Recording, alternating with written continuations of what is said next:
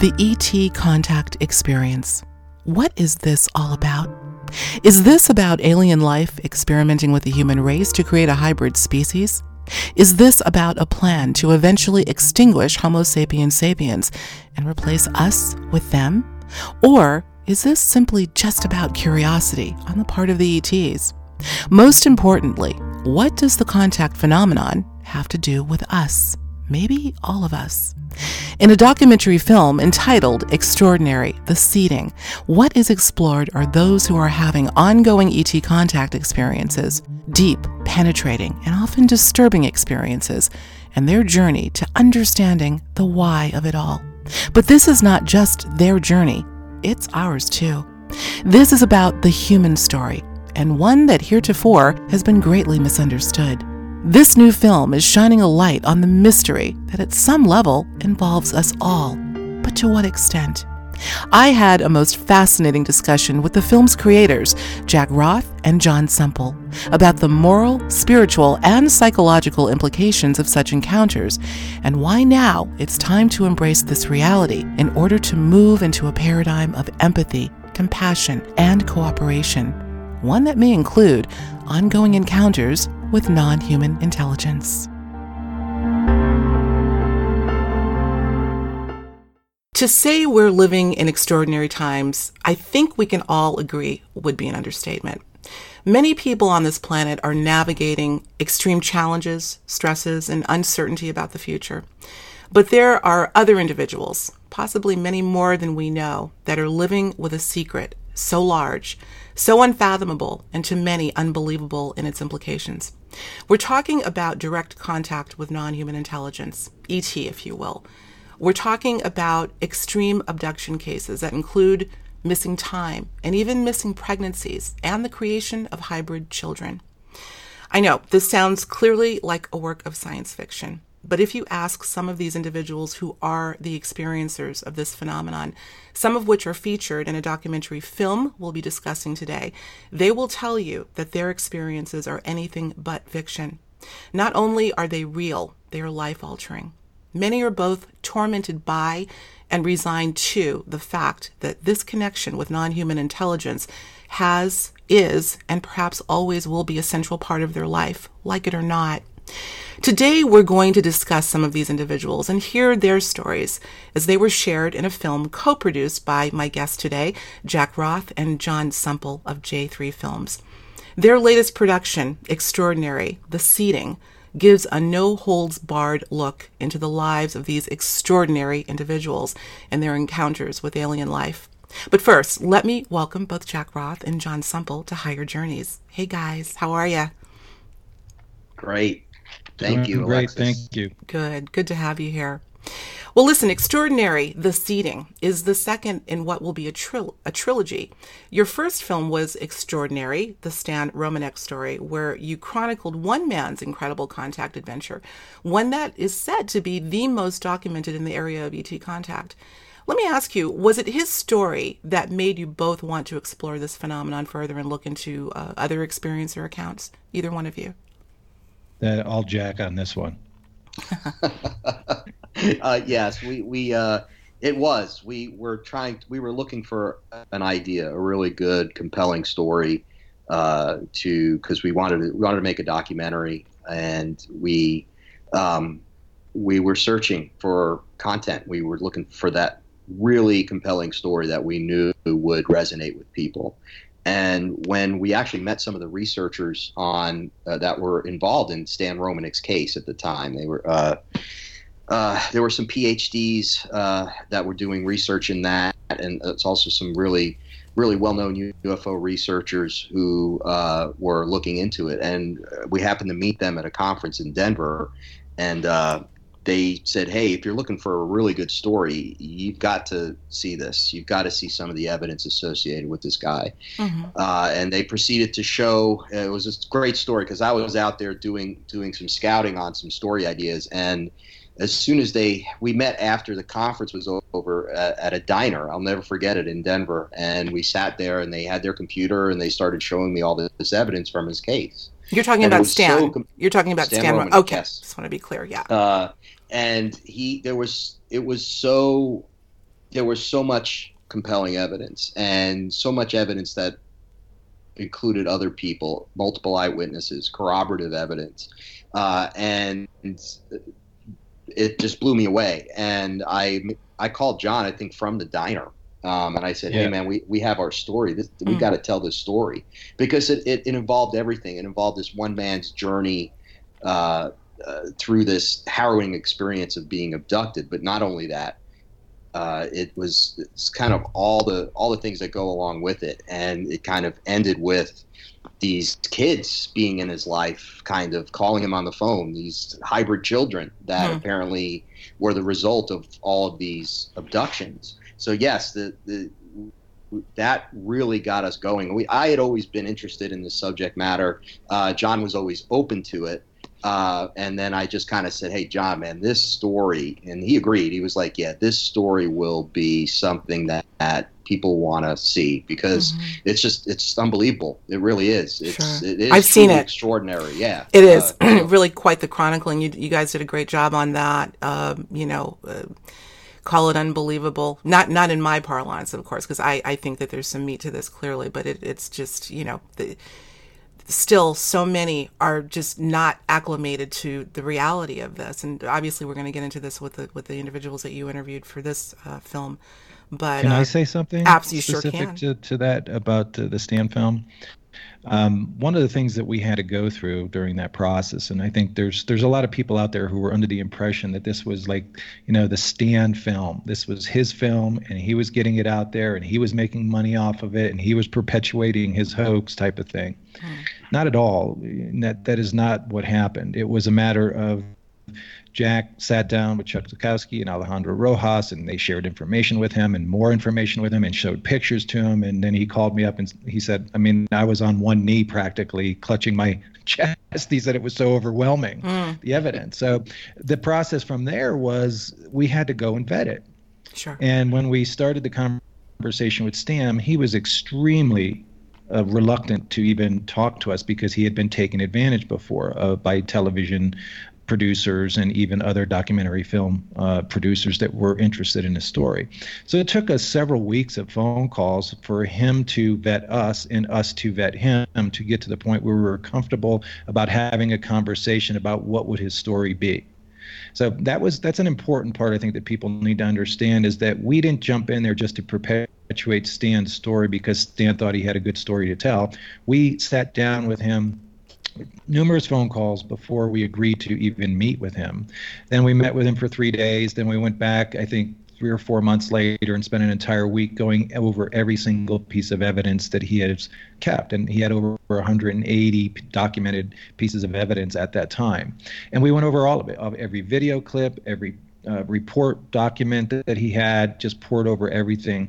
And we left from that that assessment saying there's enough here to tell a compelling story. Do we believe that all of this is aliens? No. Do we believe that some of this could be people perpetuating something on him? Yes. Do we believe maybe there's a little bit of, you know, a fish story? You know, the fish gets bigger and bigger every time you tell the story. Some component of that, but there was enough there to tell a story that was quite compelling. And really, it was a catalyst for us to start telling the human story. Right. Not necessarily mm-hmm. focusing on the evidence, but a good portion of that film talks about what it was like for the individuals associated with the phenomena, what they emotionally went through, yeah. which we felt was very, very important to, you know, there's not a lot out there that was sharing that. So that yeah. was a big, that, I just want to make that point clear. Thank you for, we didn't go into it willy nilly Right. No, I, am glad you you set the record straight on that, and I think I think many people do realize that there's so much intricacy that goes into any type of production, but particularly when you're talking about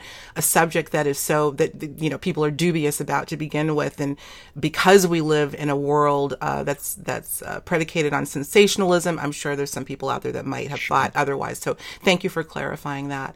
It's something that you said, John, that I think is so important. Um, I mean, this movie, uh, Extraordinary the Seeding, is about about the human story. I'm glad that you said that because that's you know we were talking offline as as uh, we both know and talking about the, the the whole spectrum of the field of ufology implicit of that is the experiential, which I have always found, and you know, my audience knows is this is really my area uh, that that kind of got me into this. Um, and we know that there are other discussions going on. They're all important because this is a big phenomenon. But the fact that the two of you have dedicated yourself in really both of these films uh, to having people really understand the raw emotion that's associated with something that is still so nebulous to so many people, um, but important. So we're going to get into that. So I thank you on behalf of uh, my audience. I thank you for for doing that because I think you're doing a service to humanity. But listen, before we get deep into our discussion today, I'd like to show our audience the trailer from Extraordinary, and then we're going to dive right into a conversation. So have a look at this, and we'll be right back. Okay. Take a sip of water if you want. Good start. Excellent. Good job, Alexis. You're you are a pro. Yeah, Oh, I love please. the setup. I was I was Please. like fist pumping here when you were doing that. That Get was awesome. out of here. Okay, then stop right there. We're going to get right back into this. Don't get me. Don't let me lose my voice here. Okay. One, two, three. Here we go. Well, you know, in the ufology community, there's still so much debate as to the motivations of the ETs. Are they of good intent? Are they of evil intent? Are they neutral? Too many people, I feel, are still either all in one camp or another. But in this film, you just got a taste of it, there seemed to be a tone, not fully, but partially, of malevolent or selfish intent on the part of the ETs. What were you both left with after interviewing these individuals and experiencing some of that? Either one of you, both of you. That's a Jack, why hard. don't you start it off? Yeah, it, Yeah, yeah, it's it's. Go ahead, Jack, because it's it's it's a hard question It is. to It answer. really yeah. is.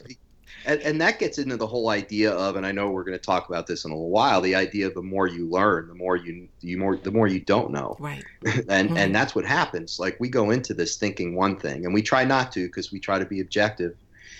We approach this as journalists and filmmakers, and we just so you're looking at it objectively. But when you hear when you're in front of someone who's crying and saying that this happened to me and Mm. it, it and it and it was a, a negative experience uh, and, and a, an intrusive experience and a very intrusive experience um, you can't help but think to yourself well there might be a lot more going on here there's not one answer Right. that's what John and I talk about this all the time. It's like there's got to be multiple things going on here. There's got to be uh, benevolent ETs, malevolent ETs. People have different agendas, just like human beings have different agendas. I truly believe at this point that the ETs have different agendas, and and and a lot of it too. They might not realize that what they're doing is necessarily. They might not look at it as uh, abducting someone is a really bad thing. They're looking at it as, as ultimately a really good thing for us, Mhm. but they're not looking at because they think differently. They not they might not be as uh, emotional in some ways as we are. Right. So you have to take all that into consideration.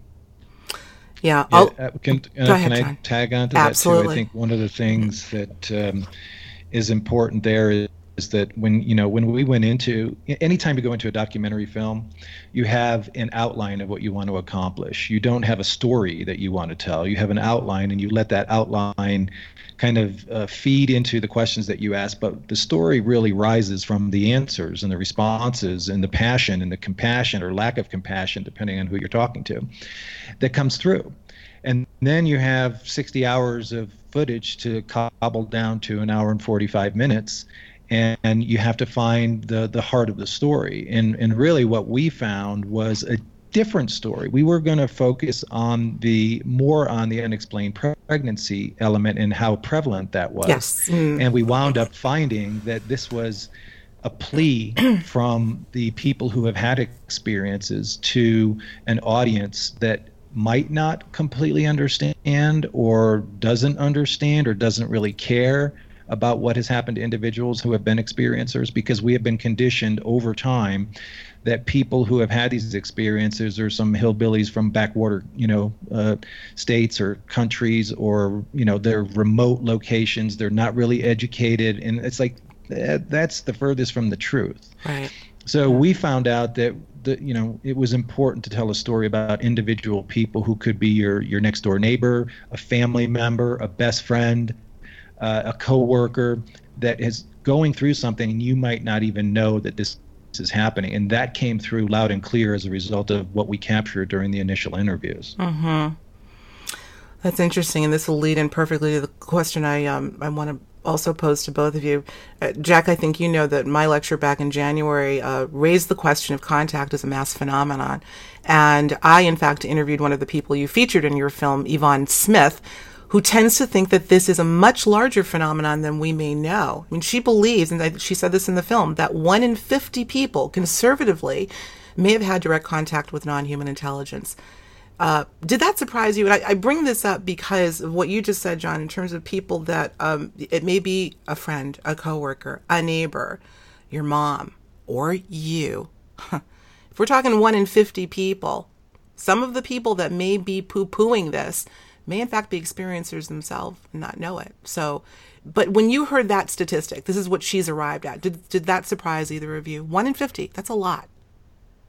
It's a huge number and yeah. and uh, it, it, makes you wonder uh, to what level is that contact and how much of it is conscious yes you know uh, some people have had experiences that uh, they don't know they had an experience until they see a film like this mm, and then they're trigger. kind of putting you know, some dots together yeah trigger mechanisms we, we screened the film in um, pasadena earlier this year and i would say there was a lot of people who were connected to the film that were there uh, as well as people who were friends of theirs, and it was a trigger event for a lot of people. Was it really? Uh, even yeah, there was a lot of tears shed during the film, and some uh, the people that we talked to afterwards said it was very difficult to watch certain parts of it because of how it made them feel, how it made them feel based on their own personal experiences, as well as individuals who we interviewed for the film. They said seeing it on the big screen, seeing themselves talking about it, made it all the more real for them. And it was difficult you know, for them to kind of watch it in not just because it's you up on the screen, but hearing your story told from you to you. Mm-hmm. It, it, made it even it made it even seem more real uh, for all of them. And that's one of the things that we've found out through the course of uh, the making the first film, in particular, was when that film was released on Netflix uh, two years ago uh, in, in July. It it struck such a chord with people that we started getting tons, and I mean hundreds, probably close to a thousand messages. And still to this day, we get messages from people saying, "Thank you so much for making this film." I realize that I'm not crazy. I realize that I'm not alone. I realize that something like this happened to me too. I have the evidence. So there's validation. So part of what we realize in making these films is that we're we're putting something out in a uh, in a in a way that reaches a larger audience. We're not pandering just to the people who already believe. Why send messages to people who already believe when our intention really is to share this type of information with a global audience so that mm-hmm. people can understand a little bit better even if they haven't had an experience or know somebody's had an experience and if we can get this to a large audience we get a whole different type of response to the film which is hey I've had something similar happen right. to me, or I know somebody who's had has their story to tell. Big trigger. Big yeah. trigger. I, we're going to talk more about this offline, guys, because I've got lots to share. But I think right there, you know, you're in the you're in the entertainment business, right? We're in the entertainment business to an extent, but when you start focusing on things that hit hit the masses, and I'm going to say the masses at a visceral level, as you have here, there's something else that you're to do, I think. Uh, this movie was not meant to entertain, but to inform, and perhaps the word is trigger. There's something deep there, guys. Wow. Mm-hmm. Yeah. yeah. Well, go ahead, Jack. You want to say something? No, I, that... I mean, I think the thing, I think one of the most important things we've all learned through the last I don't know how many years, John, seven, eight years of doing, particularly going down this rabbit hole, um, is that this is part of the human experience. It truly is. And whether you're a plumber from Idaho, uh, a professional soccer player from Sweden, or a rickshaw driver from India, it's all part of the human experience. and we're and there's a connection. We're all connected. We really are. And if someone is might have an abduction experience, and someone might be having very strange dreams, and someone might be having telepathic experience, or there's there's hundreds of thousands of kids out there who have imaginary friends when they're growing up, and they're having these strange experiences that they can't explain. To them, it maybe it's easier to explain until they they get older, and then they can't, you know, they lose that innocence of that. But I I have felt more of I, I, you're right. It is. It's more than entertainment. It's much more than entertainment, and we feel like I don't know, say we're obligated, but we feel like it's a, it's a sense of purpose mm-hmm. when we're making these films to uh, to share this message, to share this message of humanity to humanity, and say, hey, we're all in this together. Absolutely. So it's not a question of, oh, I'm a debunker. I don't believe that. That's nonsense. People are crazy. Well, step back a little bit. Step back for a second. Have you ever in your entire life had any strange experience that you can't explain? You know, and that's what connects all of us. And that's that's the one thing. I truthfully, John, I could say this. This is even within the past couple of months. This has been hitting me hard because mm-hmm. I've real I've realized what this means, and it's it's incredible. But we're John and I and the rest of the J3 Films crew, uh, Lori Wagner and, and, Jamie Cernoff, Patrick Lomentini, and these incredible people we work with. We're this is something that's re- it's, it's bigger than us. Yeah, it's mm. bigger than us, uh, and we're just we're just doing our thing. We're doing what we're supposed to do. We we really feel like we're on purpose with this. That's and John, cool. I don't know if I, I, don't like I don't want to speak for you, but I know sure, we've had these no, discussions. You know. Yeah yeah yeah it, it become it's you know we we when we first started the whole j3 films uh, we, we started working on the Stan Romanek story under a, a different production company. That production company uh, got kind of tired of some of the, the contractual issues that we were uh, having with uh, getting Stan's story lined up. That they said we're done. So we uh, assumed the contract, brought in our uh, Jamie Cernoff, and formed J3 Films to kind of rescue a story that we had been working on for a couple of years. And uh, that kind of it, what the great thing about that was Jamie was like, "What do you guys need?" And we were like, "Well, we need some money." and he and basically said, "Well, I'll I'll help out in any way that I can." Uh, you know, can I be a part of the team? Or like, absolutely. So his mindset was never, I believe in this stuff. He was a huge skeptic, but he was like, hey, I want to, I want to play. I want to be in this sandbox with you guys. It sounds like fun. But over the course of the last 10 years, he had, or uh, nine years, he has transformed in his belief system because of what he's experienced by meeting the different people, mm-hmm. having the conversations, understanding the, the true meaning of what has happened to these individuals as opposed to just hearing it. And I think that's a big thing for, for a lot of people is that, well, I only know the surface stuff and I'm going to use my what my what, what my paradigm is to either accept it or dismiss it. And my big thing would be sit down and spend some time with these individuals. We spend a ton of time with the individuals that we talk to in our films. So, uh, what we're presenting to you is the very best of what they had to offer.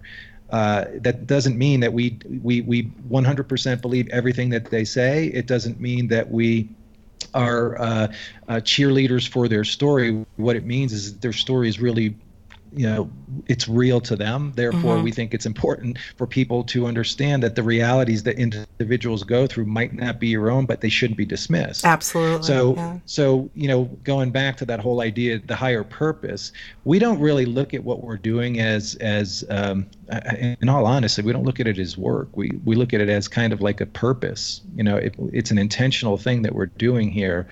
And what we're i think uh, driven by is the work not the uh-huh. outcome but the work the sure. messages what we learn you know when we learn something profound as a result of going through making a film and we can take that and turn it into something that has an impact on individuals uh, all around the world then that's huge our, our our primary principles kind of our our um, our guiding uh, mantra is to educate entertain and enlighten but bring it to the largest audience possible And so the largest audience possible is a big selling point for us because we want to move these stories from the shadows into the light, not just tell stories that people who already believe consume. We want right. them to be something that becomes a, a national, a, a, global conversation. Absolutely.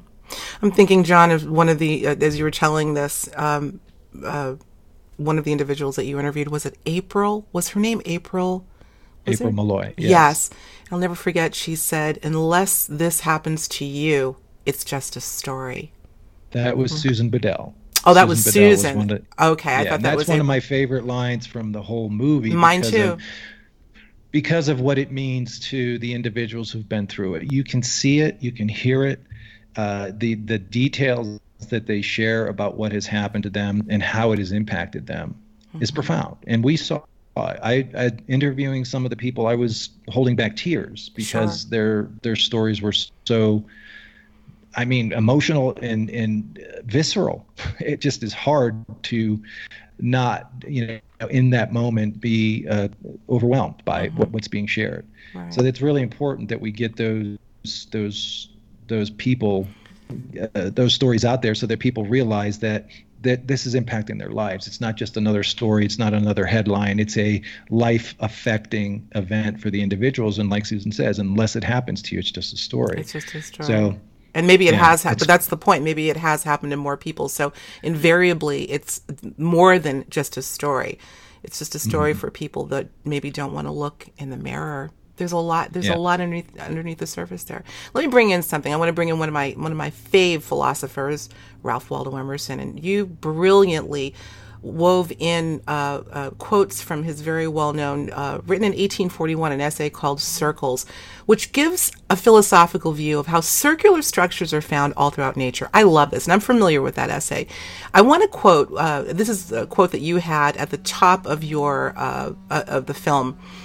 it says, quote, the natural world is a system of concentric circles. And we now, and we know, I'm sorry, and we now and then detect in nature slight dislocations which apprise us that this surface on which we now stand is not fixed, but sliding. I want to read it again because I kind of screwed up. Let me get this right because it's important. the natural world is a system of concentric circles, and we now and then detect in nature slight dislocations, which apprise us that this surface on which we now stand is not fixed but sliding. End quote. I mean, I think the in- inference here is fairly clear in what's said, but tell us what you were looking to convey with this idea as it relates to our connection with the ET world. Well, it starts with Richard Dolan when we interviewed him, um, and he was one of the first interviews for the film.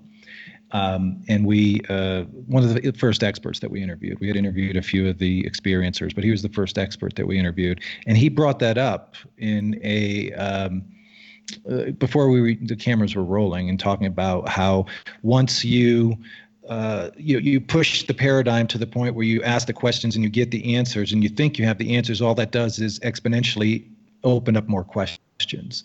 So, you know, you think back in time and history, and the point we're trying to make with that is every time the circle expands, so does our our knowledge expands, but also more questions are asked.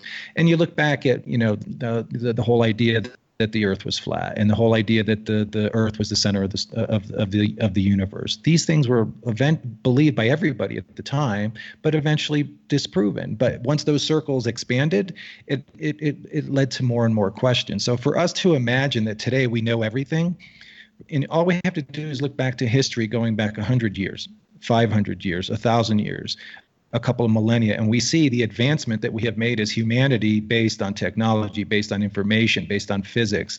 It, it, everything expands and when it makes that giant leap of expansion it opens up a whole new world. And really what we're trying to get people understand is that just imagine for a moment that this is all true how does that change everything? How does that expand the circle? What questions do we then ask as a result of that?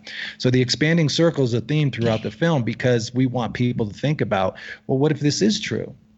What does that mean to everything that we hold near and dear, both individually based on the paradigm that we grew up with, and you know globally as as as as a world that is a dot in a speck in a universe, a vast universe. Right. Well, all of what you're saying brings me back to something that I have said many times. In fact, when I was uh, speaking with our mutual colleague Miguel Mendonça, when he actually interviewed me for his book of the Disclosure, and asked me what what is this all about, and I said simply, the biggest discovery in all of this is self-discovery. So as we're making advances, trying to understand our world, our universe, we cannot uh, not try to understand ourselves in the process. Self-discovery. Wouldn't you guys agree or no? Yeah. well, absolutely, because we're the big question there is our evolution, right? And there's two ways to look at it. You look at our individual, are we evolving as individuals? And then are, are we evolving as a race, as human beings? And I, I think that, that they go hand in hand to an extent. But absolutely, yeah, I think that when people um, you, you ask these questions and you go through these things that you're going through, you have you're naturally evolving because you're the experiences that you have and the experiences that you're having they shape your paradigm. They shape your entire belief system. They shape who you are as a human being. And i think as you continue to evolve and have these experiences and open your mind to the possibilities uh, that are out there not only are you evolving in as an individual, but as a result of that, we're also evolving collectively because there's that idea of that collective conscious consciousness. Now we can get real deep here. We already are getting deep with with some of the things we're talking about. I don't want to get totally philosophical on this, but I think the reality is is if uh, yes, we are we are all evolving as we uh, have these experiences and open up to them and then also evolving as an entire race a human race. And and that's the ultimate question isn't it? Is you know i i, I saw this movie recently and it was, it was an okay movie. You know how you watch an okay movie but there's one line in the movie that's just phenomenal so you remember it. And it was a, it was a movie about UFOs and and in particular this one boy who uh, was a math genius, and he wound up helping to solve this issue, this problem with some of the communication. It was a, it was, a, actually a pretty good movie. I can't remember the name of it, but the one line in the movie he says, "There's there's the three questions, the most important questions for human beings are: Are we alone in the universe? Is there? There's three things. Is there a God? Are we alone in the universe? And what happens when we die?" And whenever you're nothing else really matters when you think about it. Like that, those questions, answering one of those questions changes everything, changes everything. And we happen to be in that space, all of us right here as we speak. We're in that space. We're looking for the answers to those questions in, in a way, right? So that to me is it's just absolutely it's it's it's it's an evolution but it's also a revolution. Is John? John, you can pick it up from there because we talked about both of these things. yeah, yeah. It's uh, I go back to when we had we were working on some paranormal things, and we talked with a, a psychic medium who said that uh, what is happening in the world today is the, the the acceleration of information is happening so quickly that people can't keep up to it to the point where they're going to step back. She, this was back in the mid 90s, mid to late 90s. She said within the next 20 to uh, 15 to 20 years, she says we're going to see a huge shift from people, uh, you know, wanting to um, uh, learn more stuff because they're just system overload to moving away from that to focusing more on the big picture questions. And she specifically mentioned the three questions that Jack just said so she her whole thing was that you know over the next 15 to 20 years mankind humanity will move more towards the okay enough with all the information overload. Why are we here? What is our purpose?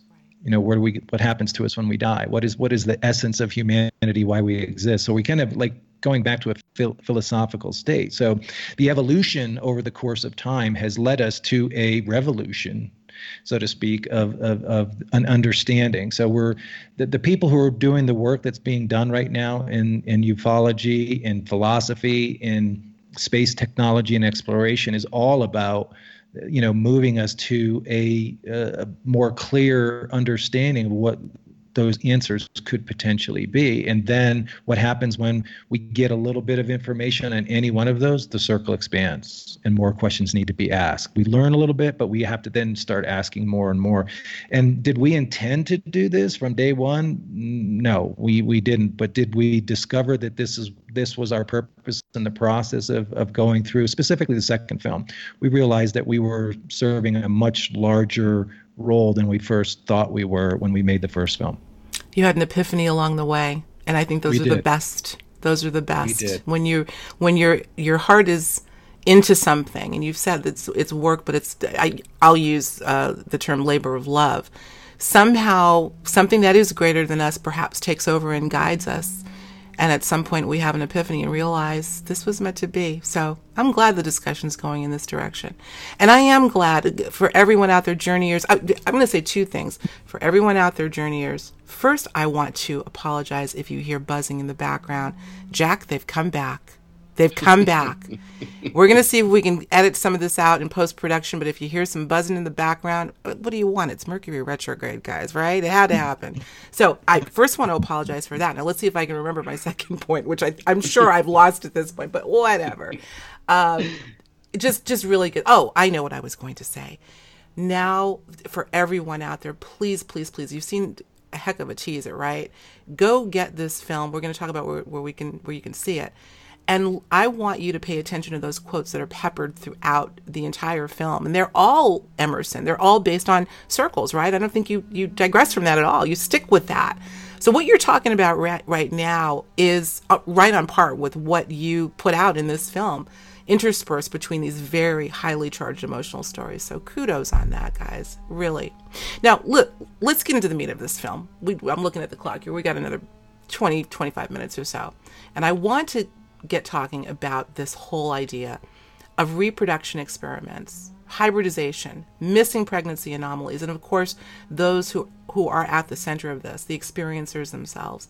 This is absolute torment for many, not all, but for enough. And we got a taste of that. A sense of violation. This has got to make for a very serious psychological factor. Out of all of the stories that you took in for this film, I'm going to put you both on the spot. Which one was perhaps the most stunning or shocking to you? If if it's okay, and if it's too much, you don't have to answer. But I, I'd love to hear what what moved you. Specific one. Oh gosh, I mean, we probably have different different responses, but I would say that you know my my personal, and we've talked about this. We've talked about it quite a bit. Jack and I can go down rabbit holes of philosophical discussions very easily on stuff like this. But I think what was important for us is to find new stories, not things that have been told before, not things that are part of the part and parcel of uh, ufology uh, moving stage shows that go from you know city to city and, and and tell the same stories from the same people. We wanted to find new new blood, so to speak, new new fresh new stories from people that haven't been heard from before. And we interviewed over 30 people in, uh, in the screening process to determine who would be the best fit. And part of that was are their stories compelling? How how new is their story? And are they engaging? Are they riveting? Are they uh, compelling? And the three principal people that we arrived in in the film have three very, very different stories. Rob Fullington, mm-hmm. Geraldine Roscoe, and April Molloy, very, very different stories. April is very innocent. Her innocence yes. just, even though she's been through some pretty serious things. She still has this kind of uh, uh, naivete and innocence, and I don't mean that in a negative way. I think it's a good thing. She was to supported too. The, Not to cut you off, but I remember. Her, I think it was her mother that when she went to her mother, the mother said, "Can you draw what you what you're seeing?" Right. Versus, "Oh, mm-hmm. be quiet, kid. You're imagining." Right. I'm sorry. I just wanted to put that in there. So her no, experience was different. That's true. Yeah. And then you have someone like Geraldine who has had pr- profound experiences that transformed her life to the point where she's like, I need to do something good with this. I need to help other people who've been through what I've been through. And she gave up a six figure career and she gave up a, a being engaged to her fiance. Uh, after a couple of regressions, she she quit her job and she ended her relationship and said, I need to dedicate my life to helping other people. So she channeled that energy into a good place. And then you had Rob, who has who is struggling to truly understand what his his metamorphosis or his impact, you know, is on humanity? Is is it an impact?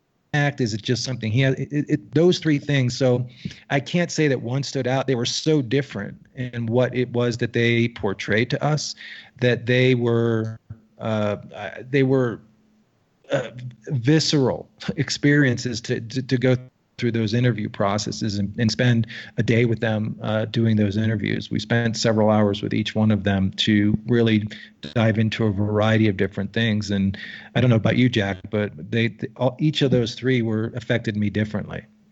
Yeah, absolutely. It's hard not. It's hard for to sit in front of people and interview them for that long and get to know them and not be affected by their stories. I will add this, and this was really interesting. And of course, John and I, we had a long discussion about this over a meal at some point. But we had one person uh, is in the in this uh, documentary who I feel really added a lot. And what's interesting too is we had to black her out. It was almost like we were interviewing someone yes. who was in witness protection, mm, uh, and I we had to honor her wishes. But there was a good reason for that. Um, she's from a very, very, very small community uh, in is it Missouri, John? Yeah, southwestern Missouri. Southwestern Missouri, where it is an extremely religious community, uh, uh, an extremely conservative community. And they had, uh, she talks a little bit about it in the film, but there's a whole documentary there. There's a whole story there that can be told. Uh, they had this UFO flap uh, uh, uh, which is basically a, a an enormous, a, a, large amount of UFO uh, type of phenomena and uh, high strangeness phenomena occurring in that little area for years, and it went on for several years. And you're talking about someone who grew up with uh, believing a certain paradigm. She was brought up to uh, as a as a, uh, a Christian uh, who believed in God, who believed in you know the whole the whole nine yards of that, right? That whole paradigm. And it was, again, a conservative community. And then all of a sudden, these experiences, she starts having these experiences. And what I thought was incredible about her story is, and she was very emotional, and she gets very emotional in the film. But one of the things that she had to deal with, the hardest thing for her to deal with, was not just the fact that she was seeing ETs in her house and all these other things were going on around her, but that how does she explain that from the standpoint of her religious upbringing. Right. And she would say to herself, God wouldn't allow that to happen. Think about trying to come to terms with that as someone who has grown up a certain way. And, and, and we all have. This is what we're talking about. We're talking about having uh, having these paradigms as as people who grew up in the United States and the institutions that we trusted as w- when we were kids, or that our parents most certainly trusted as baby boomers, uh, that you just trust these institutions, you trust the government, you trust the church. These are these are facts. These are things that are facts. Then all of a sudden, she's she's she's confronted with this incredible uh, paradigm shift that she has to deal with because it doesn't make sense anymore. This has nothing to do. It doesn't make sense. It doesn't jive what she's learned in church or what God would say is right or wrong. And that is something that people don't. That's never talked about when people talk about people who have experiences, how they deal with it, how they deal with it based on how they were raised, how they grew up, and the belief system that they currently have and that's something that's just it messes them it's paradigm up. shattering absolutely shattering. and that's got to be a lot of people word. well this is right. where we get into the, the denial factor and and perhaps self-imposed screen memory you know that's a big deal look i mean imagine uh, growing up as you and thanks for explaining that because i didn't know that background for, for her um, and i do recall the individual you were talking about that was blacked out but think of the individuals who are so heavily indoctrinated and still there are many faithful as they they're called um, bless them. And then something like this comes along. And it, i hear from some of these people that are just at wits end what i don't know what bucket to put this in so they don't they don't put it in any bucket or they, they just deny it this could count for a lot of those people that we were talking about earlier that maybe experiencers and aren't aware of it because they're screening it yes. from themselves. This is where well, the psychology a, we're talking about comes yeah, in. There's an important part to her story too, is that as a result of those things happening to her, she started asking questions, questions of family members, and, and found out that other people in her family had had experiences but never talked about them. Found out that there's connections to the military. Found out that there's connections to crash site retrieval. Did, that blew her away things that she had never known before. But once this happened to her she started asking questions. And that's really a big important part of this film too is that uh, whether you've had the experience or not you can still ask questions you know sometimes when you ask questions you might be surprised at what you find and sometimes you might meet meet roadblocks. To uh, to us the best thing that anybody could do is ask a question and be told don't push back on that or or we can't answer that question or some category categorical uh, denouncement of some that should be a clear indicator to people that there's more to this than we've been led to believe. So we, we want to encourage people. These films are intended to scratch the surface, present you with enough enough information to ha- cause you to go, hmm, maybe I should do a little bit more research on this. Maybe I should look into this a little bit more, and then go do the deeper dive on your, your own. Because when you do, you'll find things that you you can't possibly fathom or imagine have happened or are happening or will happen as a result of uh, the research that you do. That's how I got involved with this when Jack told me about Stan's story. I wasn't a dyed in the wool ufologist doing research, reading about things, but I said, well, I, I, I should probably kind of get my self up to speed and i started i went to project camelot website and i spent i think it was three days nonstop about 15 to 17 hours a day there's a lot of content videos. there watching Kerry yeah. Yeah. For sure. And i was mm. and i was i was I, my, my head was spinning by the time i was done. And what i realized then was there was a lot that i didn't know Right. So one of the things that I bring into this, we have where Jack and I are really good in this, is, is that Jack does a ton of research, has a ton of knowledge already, and my, I try to keep that sense of wonder and innocence, and I don't try to do too too much. Uh, research so that I have a preconceived notion. So there's there have been times when I've asked questions to some of the interviewers. They're probably like, "Did you do any research?" And I'm like, "No, not really, because I didn't want to." Mm-hmm. I wanted to come at this from the audience's perspective. I don't want to have a narrative predetermined in my mind. I want to I want to have that sense of wonder when I go into that. But I have tremendous support from the work that Jack does to say here's here's the framework. Here's what you need to know going in, and then we we are able to uh, get unbelievable answers as a result of not just feeding lines to get the answers that we want, but asking questions that we think the audience would be interested in. Mm-hmm. Very good. Wow. This is, i am so glad this conversation is going in this direction. And I, I, I say this all the time to the journeyers out there, my audience, I call them journeyers. Before every show, I say, Dear God, let this go, this conversation go where it needs to go in order to touch the people that'll be listening. And I have a feeling we're touching some people. I have a feeling we're triggering some people today. Just a thought. So I'm glad mm-hmm. that our conversation has leaned in this direction. Very important. The work continues. However, I do want to, looking at the clock, about 10 minutes left, countdown time. I want to touch on the ET human hybrid scenario because this, as well as the missing pregnancy, of course, it goes together, missing pregnancies, I should say, uh, is really a, a focal point in your film. Very, very perplexing and yet seemingly possibly ubiquitous phenomenon, this idea of ET human hybrids.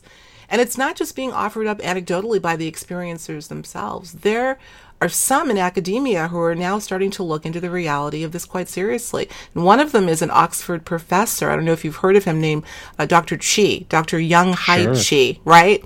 He believes that mm-hmm. hybrid humans are walking amongst us right now. And his hypothesis includes the idea that they're here to help steer our planet in a more positive direction, uh, addressing and stopping things like climate change and other disasters. Now, clearly, you know, some of his peers and many others uh, may think he's a bit, quote, out there to say the least. But the fact is that this is being discussed a bit more now. So, after your lengthy interviews with these individuals in your film, what are your thoughts on the possibility that this may be happening? I mean, we're, I'm kind of going back to, we're kind of talking about the same thing, but what, what are your personal feelings about it? Do you think that there are hybrids walking amongst us? That's such a that's a great question. yeah. um, okay. yeah. Well, I love that question because it's it's really to to me this this is the why of it all. The why. Um, there have been books written by brilliant people. Uh, John Mack Budd yes, Hopkins, go on and on about the the what of abduction, the how of how are people abducted. What are some of the things that we're learning about? You know, what tends to happen when what are some of the tendencies? What are hap- what's happening when people are being abducted? How are they being abducted? Um, when are they being abducted? At night, during the day, when they're driving, whatever. But why? Why are they being abducted? That's the why are they being Mhm. experimented with? Why is this happening? And when we were when we got to the end of Stan Romanek's story, the end game of that, right I say I hate to use end game because it, that that's a very finite thing, but the result of Stan's experiences were these kids, were these Mm. hybrid children calling him on the phone, calling him daddy, saying they're calling from really long distances and they're sorry they can't connect more, but blah, blah, blah, blah, blah, whatever they were saying. And there's some photos of these hybrid children uh, that people can debate all day and all night if they want to, but these photos exist. So for us, we were like, and I told John, I'm like, well, if if we continue with the trilogy, it's that's that's it's that's the why of it. So okay, we we touched on this, but now we found out when we started to talk to more and more people that these women, a lot of women were having these false pregnancies. They were having uh, these pregnancies that ended, uh, you know, before the first term, and they were having, uh, but there was no evidence of miscarriage. So there was all these very strange, and they were also having obviously abduction experiences at the same time.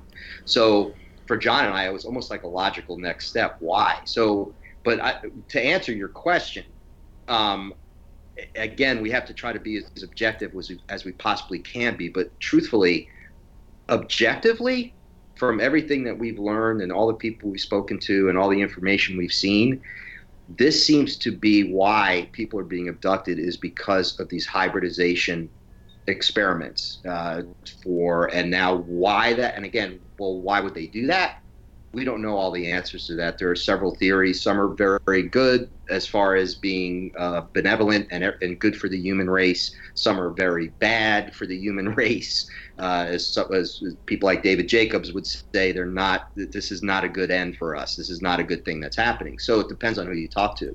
But i do believe that there is there are hybrid there is a hybridization. There are probably more than one hybridization programs that have been happening for quite some time. Mm-hmm. Excellent. What about you, John?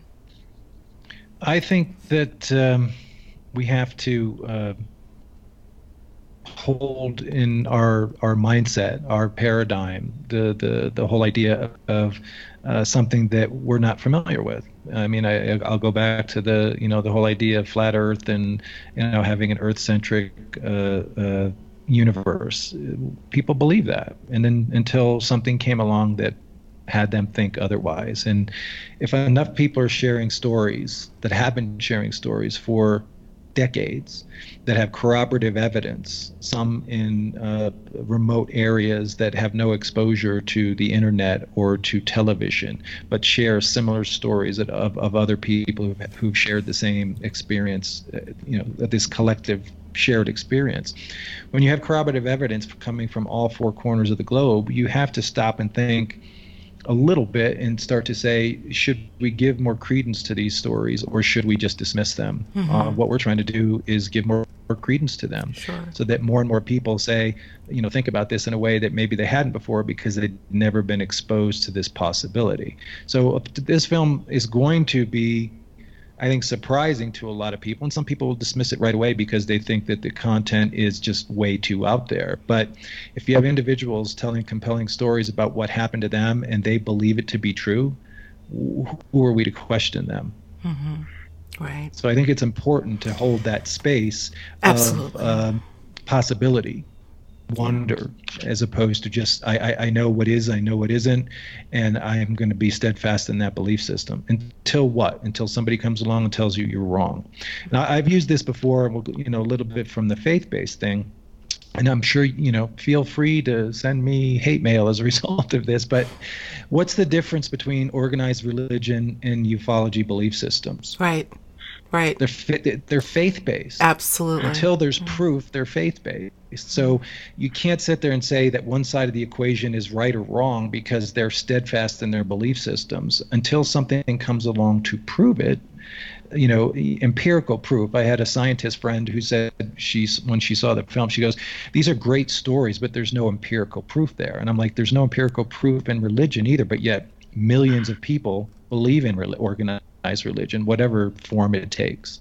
So, uh, you know, that doesn't mean that we shouldn't explore these things. That doesn't mean that we shouldn't examine what we've been told to believe or led to believe, or, you know, when we live in an environment where we're conditioned to a certain belief system, why should we embrace that just because? Why right. can't we ask questions? Why can't we ponder the possibilities that what we've been led to believe may not be true? Because there's been time and time again Ralph Waldo Emerson's circles explains it very clearly that every time there is a better understanding, everything changes. Mm-hmm. And it's usually for the better.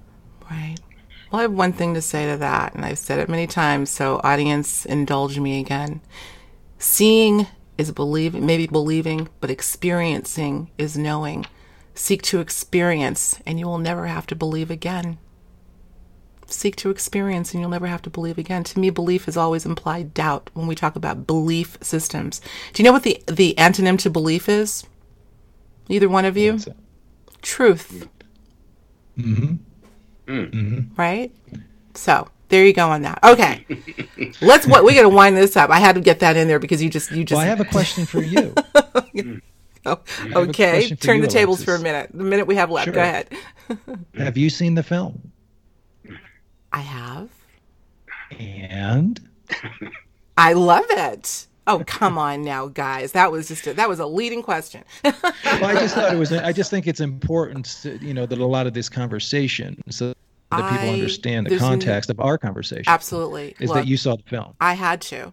I was I'm honored that you gave me the opportunity both of you. Thank you so much to to screen it in full and i you know there's a lot of stuff there guys i'm gonna i'm gonna go on the record and say go see it for the re- for the things that we have discussed today should be enough i don't even want to say teaser enough to make you inquisitive enough to want to go go see this this is it, it, it can be a tearjerker it's something that will catch your attention it's something that's going to make you think did i have an epiphany or two or ten while i was watching it yesterday mm-hmm i'll leave it there it's necessary for people to see this film, frankly, because it's important. Because, like you said, it's about the human story. And there's not one of us that's not a part of the human story. So, there you go. Let's end on this. Was that good? For, did I answer that your question? Awesome. Okay. yeah, that's the answer of the day. Uh, let's transition to this, and we're going to close on this. And this is uh, uh, yeah, it could be kind of a deep dive question, but we'll see if we can get a little bit of a summary from both of you. Given all that's happening right now, even in the mainstream media, with, you know, revelations about UFO, uh, official UFO monitoring activity, the recent Wilson leak document et al., coupled with these very serious and complex experiencer accounts, although they seem to be on different opposite ends of the spectrum, and anecdotal as the experiencer accounts may be, do you guys think that we're definitely headed towards some mass, I'm not going to use the D word, forget the D word, I'm going to say mass revelation in this regard in the near term? All I'll say to that is that we are the disclosure. How about you, John? Yeah, this, I had the same thing. I was exactly what I was going to say, and we talked about that. We talked about that as a result of uh, one of the interviews uh, mm-hmm. we had with Geraldine, and that was one of the things she said. We can't. Re- why are we waiting? Right. why are we waiting for a, a government? You, you know, if someone who is in leadership has never had an experience, what is compelling them to provide an answer? There you go. There you the, go. The people who are having the experiences are the ones who have the answers. Right. Listen right. to them. Right. And I have to say, I have to add this, Alexis, real quick, that that is the title of a dear friend of ours, Miguel Mendonca's book. I know, I know that because a ton of re- a ton of research, and you're in it, right? Are I'm in, in it. Or... I know all about the book. so yeah, I mean, that's a great, you know, this great work from him, and it it's sure just is. it's true though. We are the disclosure. We are. And maybe at some point we'll have a collective epiphany and say, hey, you know what? That's right. We are the disclosure. So we're going to leave it on, on that note. But before we do, we got to tell people where they can see the film. Is it available on Netflix yet? Or is it going to be? We have no idea about that. What okay. we do know for a fact right now is that the film will release at 12:01 uh, a.m. on the 3rd of September, Ooh. and that will be available on digital platforms globally. It's I think it's like 25 to 30 different digital platforms oh, in 125 different countries. So it will be available. I know it will be available in a couple of different uh, languages as well. Oh, Spanish beautiful. definitely. I don't know if the, what the other one is for sure right now, but it, it will be available in a couple of different languages uh, and subtitles. Uh, so when that happens, right, it's going to be available on digital platforms like uh, Apple or, uh, or, iTunes, Apple TV, uh, uh, Google Play.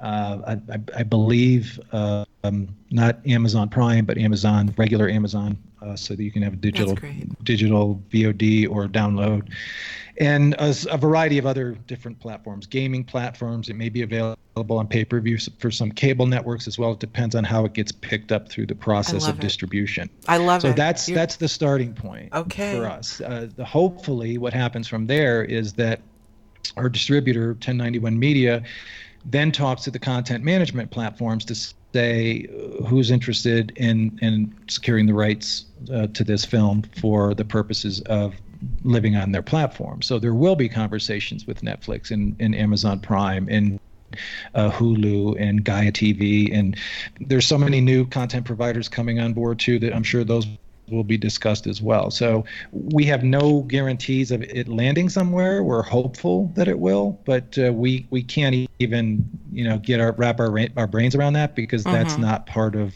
of of where our opportunity is to spread the word. Right, right, now, it's digital platforms. There you go. So we encourage everybody to to visit our website. Go ahead and give it out. Go ahead and do it. J3films.com. Okay. Uh, we have a projects page on there, and the, the two projects that we have completed, the, the Stan Romanek film and the seeding, are both there. you can see a little bit more about both of those there. We, we, we have more in the works, but for now we're just focused on those two films as as the things that we've created. And i highly recommend if you're interested in following along on the latest and greatest uh, that we uh, that you go and visit our facebook page. So that's facebook.com slash ex2 the Seeding. so that will okay. bring you to our facebook page like it follow us uh, you'll see things like the post that went up last week that uh, said that we have been accepted into 13 different film festivals we've won best documentary Yay. in four that's good so, stuff. Excellent. Well, we'll yeah. make sure we'll have links to to both. We'll have all okay. the pertinent links for sure for the journeyers out there. Well, listen, speaking of the journeyers, I want to remind you all if you enjoyed this episode, and particularly if you know someone that might resonate with what you heard today, I urge you to like and share this content with your circle of friends and family. Are you an experiencer? Do you know someone who you think may have had a contact experience? Well, if so, please do share this episode so we can begin to have a larger and more serious discussion about this, like we did today. This is a serious phenomenon, and uh, we do need to be talking more about it in this context. So, and of course, let me just add if you enjoy Higher Journeys, I invite you to subscribe. You know what to do. Hit that subscribe button, hit that notification bell. I always laugh when I read this because this is what they have us journalists doing these days. But go ahead and do it. Join Higher Journeys so you can hear more content on things like this. We have brand new episodes each and every week. Jack Roth, John Sumble, thank you. Thank you so, thank so you much, much, for your yeah, incredible you for work. And keep up the good work. We'll be talking about Let- this. Let's do it again. We will. We shall. All right. Thanks, guys. And thank you, Journeyers, as always, for joining Higher Journeys. We'll talk to you real soon. Take care.